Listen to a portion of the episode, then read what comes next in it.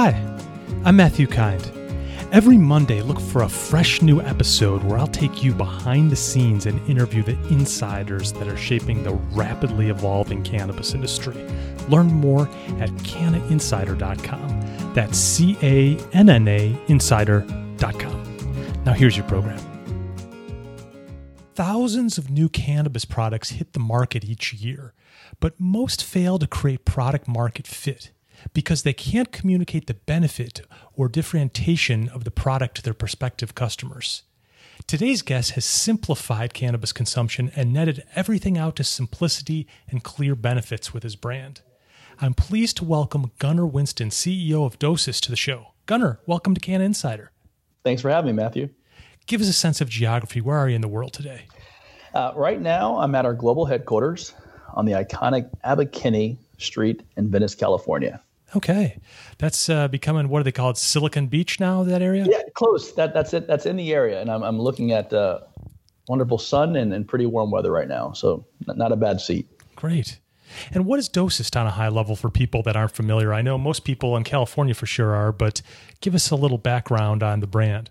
Yeah, sure. D- Dosist is a leading global wellness company that is on a mission to empower people to naturally manage their health and happiness we do this through really two primary ways. It's, it's our, our award winning devices and our target formulations. And so when we talk about formulations, unlike traditional cannabis companies that think around strain names, oftentimes, OG Kush or Durban Poison or a variety of different strain names, we focus on the need states to which people often use cannabis um, to help with. So we have six different formulations bliss, calm, sleep, relief, arouse, and passion. And we have two award winning delivery devices in our dose pen uh, and now the dose dial, which houses our dissolvable tablet. Okay. And Gunnar, can you share a little bit about your background and journey and how you got into the cannabis space and became CEO?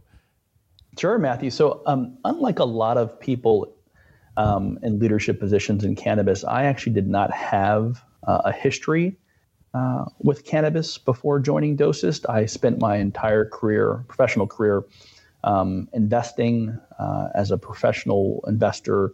Um, right out of college, I worked at Morgan Stanley in investment banking, and then went to work uh, at a large hedge fund, and then co-founded uh, my own hedge fund in 2007 to 2014. Um, I retired from that space in 2014 uh, largely because, and you can't see me now, I have a scruffy beard that just really didn't work uh, uh, on Wall Street. But really, it was the, it was a chance for me to explore other opportunities. And when I came across cannabis as an investor, personal investor in 2016, I was fascinated by the category. Um, but really, what motivated me about Dosist narrative when I met them, the the narrative was less around intoxication and recreation, and was far more focused on science and innovation and a true narrative of wellness and how to use cannabis to help people as opposed to just getting stoned. Okay.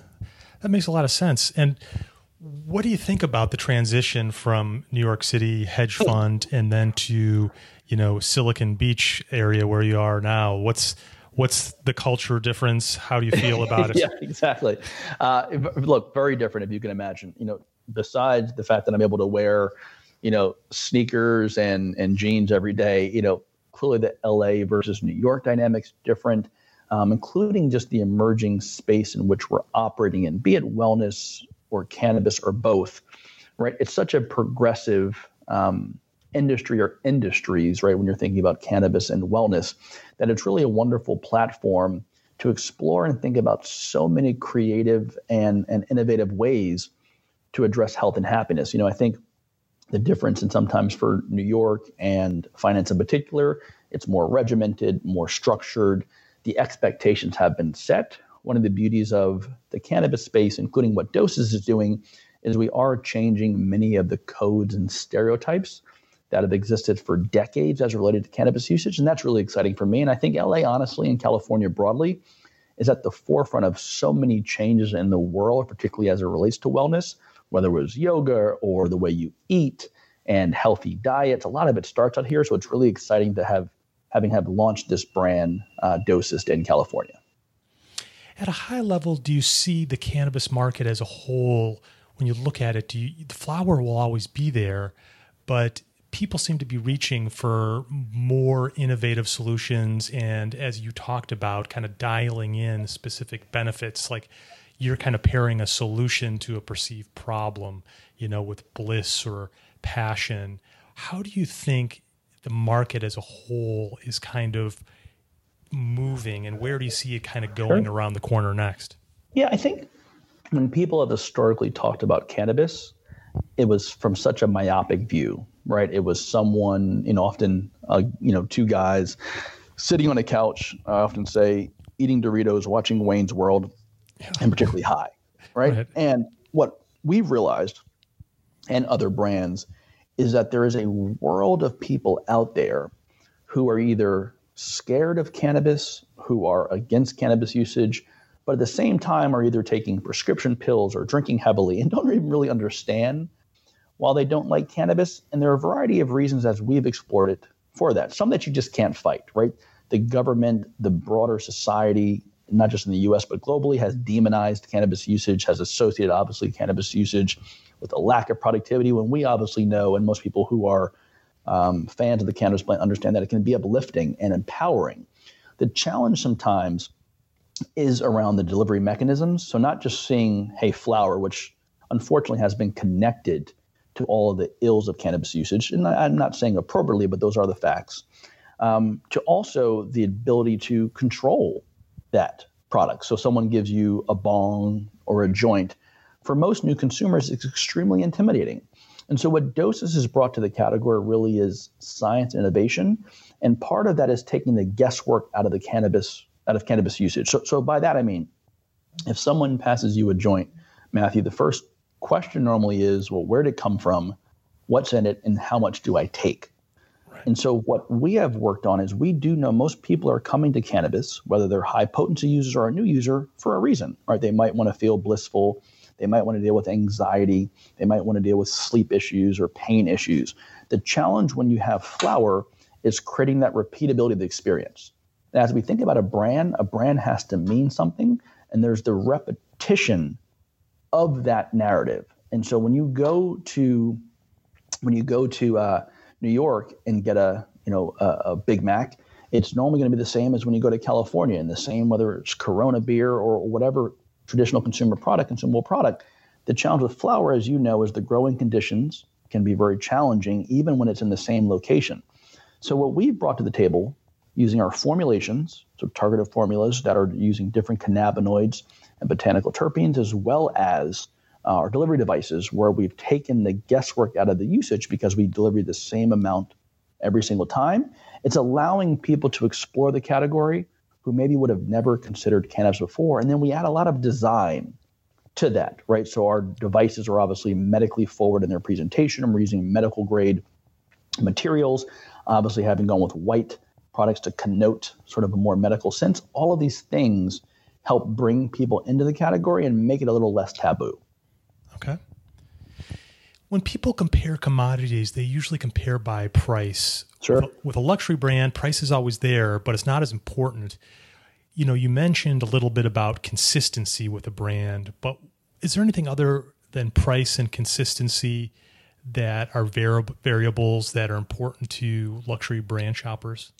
Yeah, and, and I think, you know, Matthew, when we when we think about representing Dosist, we actually eschew the word luxury and favor more aspirational because luxury immediately connotates separating a certain su- segment of the market, right? Saying you're only going to appeal to people who have a certain amount of money. Right. You know, we have uh, a variety of, of, of, different products at different price points. We do sell a premium product, but premium doesn't just mean price. Premium is the experience. Premium is the innovation. Premium is the experience outside of just the product, right? It could be in you know, whether it's a shop and shop that we might create in a store, whether it's creating our own stores. My only point to you is when I think about the greatest brands, you know, from Nike to Apple uh, to Starbucks, think about consumer brands. Innovation is often at the forefront of what they do, right? It's the way you stay ahead to ensure that pricing isn't the only way that you compete. Because to your point, when I think about a commodity, the essence of a commodity is it's somewhat fungible, right? It moves around. People are not purchasing it for any other reason that it, than, than it's the cheapest. Whereas we think about investing in the brand and investing in innovation, so quality becomes important, right? Ensuring that whether it's our dose control pen or our dose dial, that we're representing the product appropriately.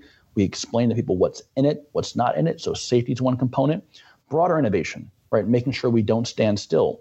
Our dose pen, which has won many awards, came out in 2016. We have our next generation of dose pens coming out in Q1 of this year, sorry, 2020.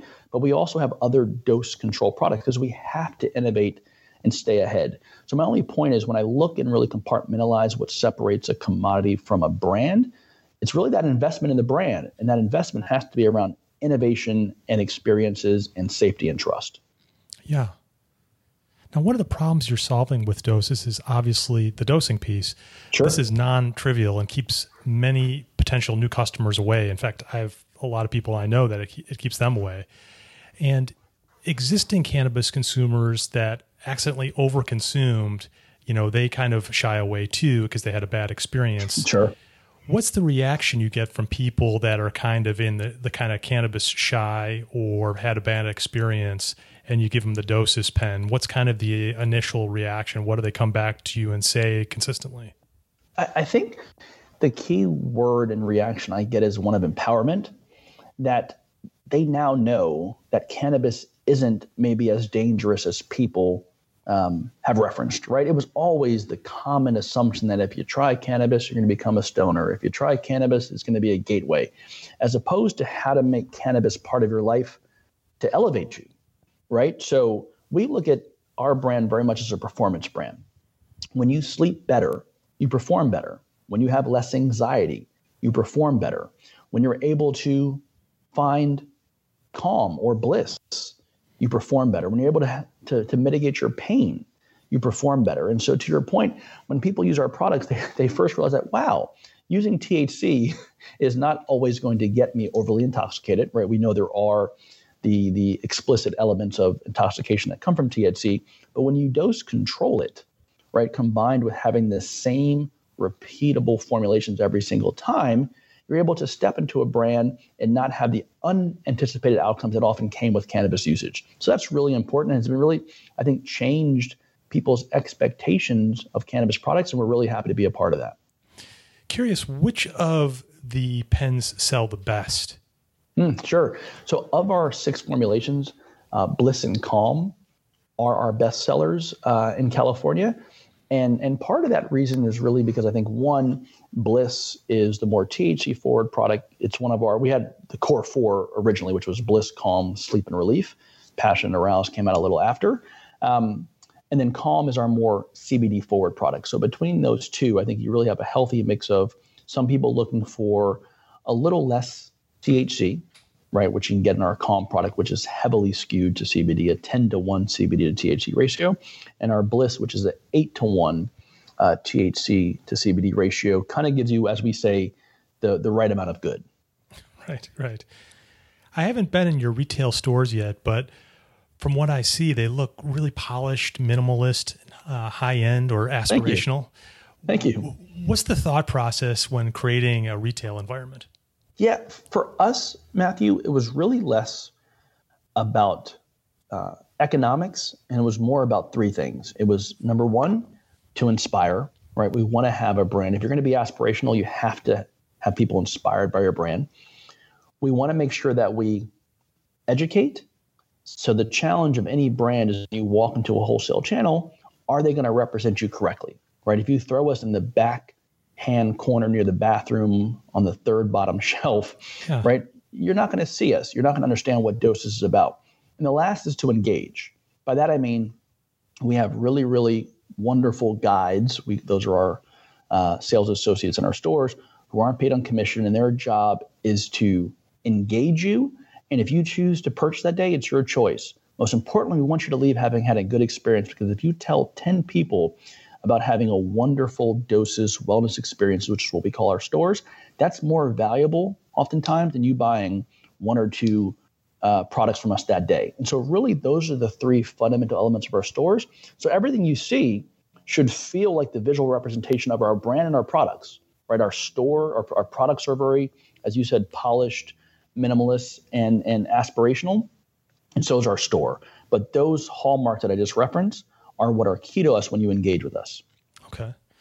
So you can't Dosist came on my radar because I've heard you were doing so well on the LeafLink platform. That is okay. a lot of the retail, um, a lot of the retail dispensaries were you know want your product.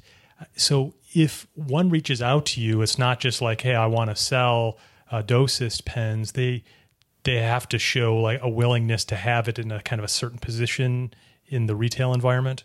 Yes. So, so when I started, um, I took over the company in May uh, 2017 as CEO. The company launched September 2016. And when I came in, we were in 250 stores in California. Within two months, after surveying the landscape, visiting a large portion of our stores, um, we cut 40% of the store base from 250 stores to about 150 stores uh, within two months because we wanted to make sure, and this is important for any brand, you properly align your brand positioning and presence with the ultimate retail experience. And so I always say there's a reason Chanel doesn't sell in Macy's and Kohl's. It's because they're going to demolish the, the integrity of the Chanel brand, whether it's price discounts, whether it's not putting them in good visual merchandising locations, whether it's having, you know, you know, um, inappropriate education on the products. And so all those things we look at in a similar light for Dosist. And so when you go into an account and it's only focused on potency and getting people really high, you might not be a fan of Dosist, and we're okay with that. But when we do partner with you, we truly partner.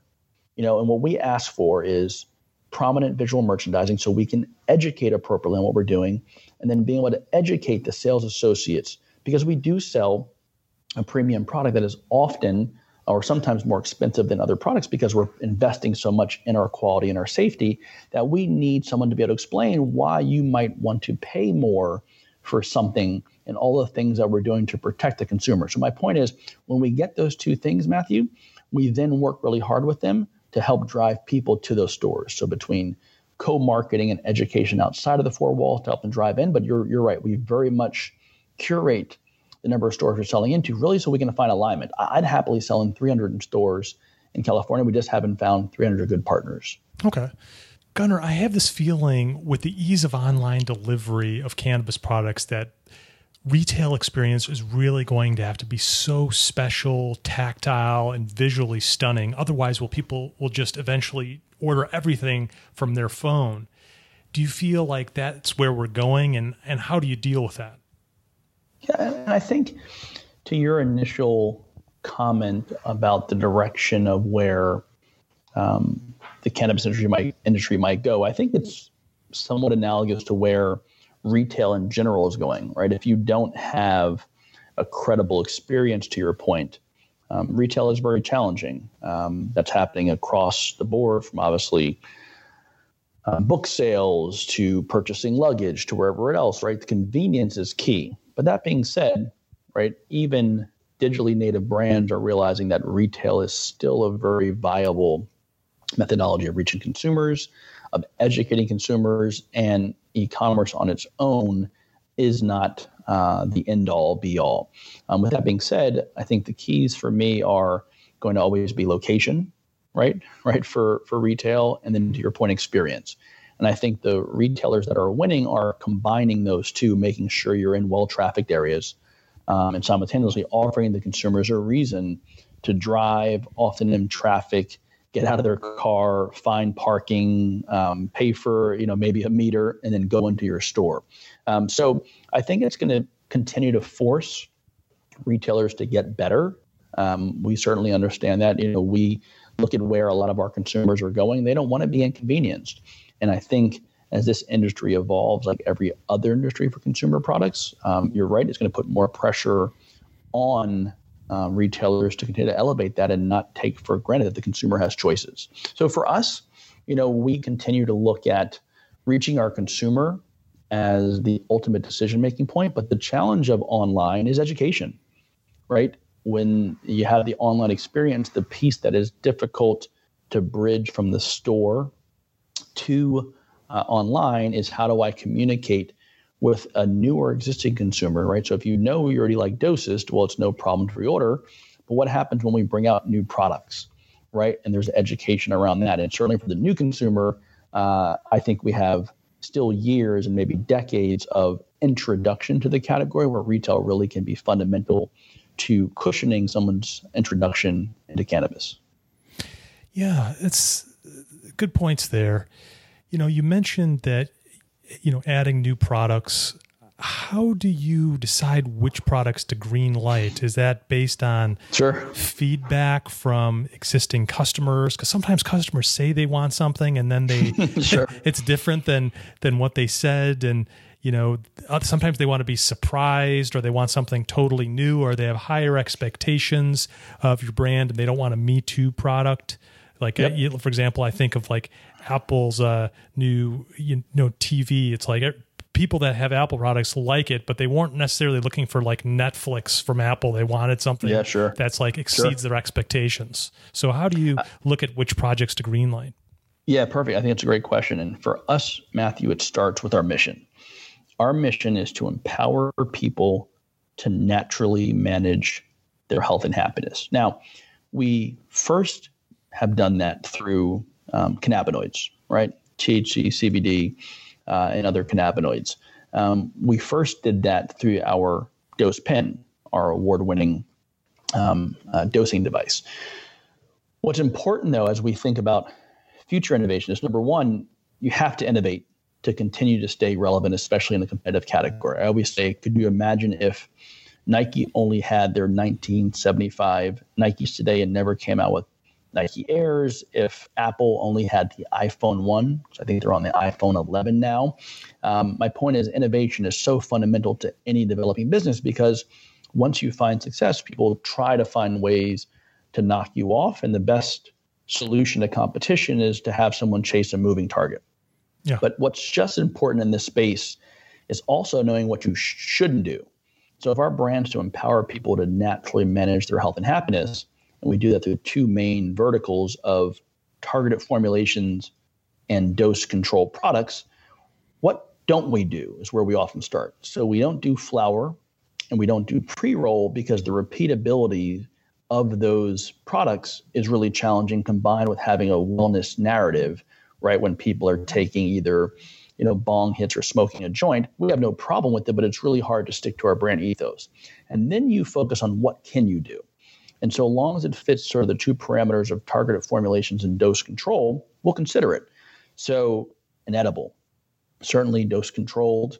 Uh, can we do targeted formulations? Those are decisions we make. Uh, a topical, um, you know, potentially a spray, things like that.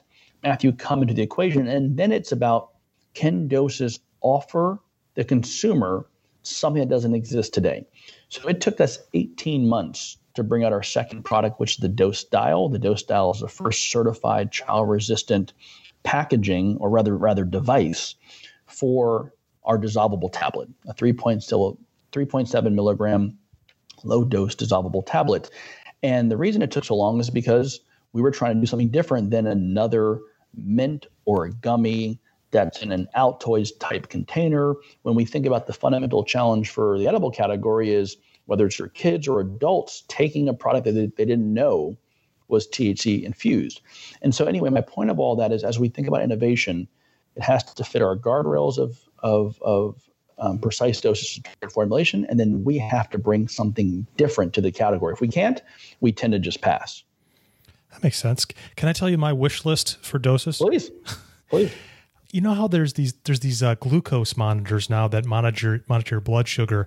I would love to have uh, something like a smart patch, and then something that integrates with my phone or uh, like an Apple Watch that I can control. It monitors you know my blood, and I can kind of give like nudge it where I, how I'm feeling a little bit, and then says, okay, based on your you know your heartbeat and uh, your blood and all these different variables, you know this is what your smart patch can do. Like ease, hmm. me 10% more calm or 10 10% more bliss. I mean that's a little bit that would require some r&d but and i don't know if people even no, want that but i i, I would I love something like that. I think matthew that's a great challenge for us. Yeah. Well cool. Well tell me tell me gunnar where are you in the capital raising process right now with dosist? Yeah so we launched, as I said before, in September 2016, the capital raising process, which was before me, started uh, at sort of inception of the business in late 2015 and 16. And so we've had uh, several different capital raises to this point in time. We don't disclose the exact amount, but for us, you know, we've tended to be pretty private as relates to capital raising because you see a lot of times companies have these splashy headlines when they raise money. When you get to see one from us, you know, the key for us is continuing to raise the right amount of money that allows us to fund the business on its path to growth and also becoming self-funding, which is which is a key uh, dynamic in this business or any business, right? Is how do you transition to be uh, dependent on outside funding to funding yourself, and that's that's a journey that we're obviously on as well as we look to move into a lot of new categories and new geographies. Um, but what I can tell you is we fully balance the opportunity, which is big, versus the need to be financially responsible along the way. Okay. Is if there's accredited investors listening that are interested in investing, is is that an opportunity or no? You know, I think for us, we've been very fortunate to have um, a fairly dynamic uh, group of investors where we haven't had to do a lot of outside uh, fundraising. But you know, I think as always, you're always looking for the right investors. Uh, Matthew, it's less to me about money or the absolute number of investors. It's about finding people who understand the vision um, and simultaneously understand uh, what we're trying to build, which takes time. And so, to your point, I think for anyone, you know, once again, they can reach out to us on our website or through customer service.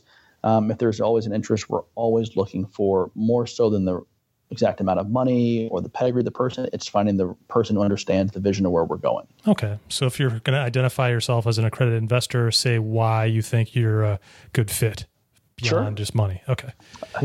Okay. And I want to ask a couple personal development questions, Please. Gunnar. Is there a book that's had a big impact on your life or your way of thinking that you'd like to share? Huh. No, uh, good question.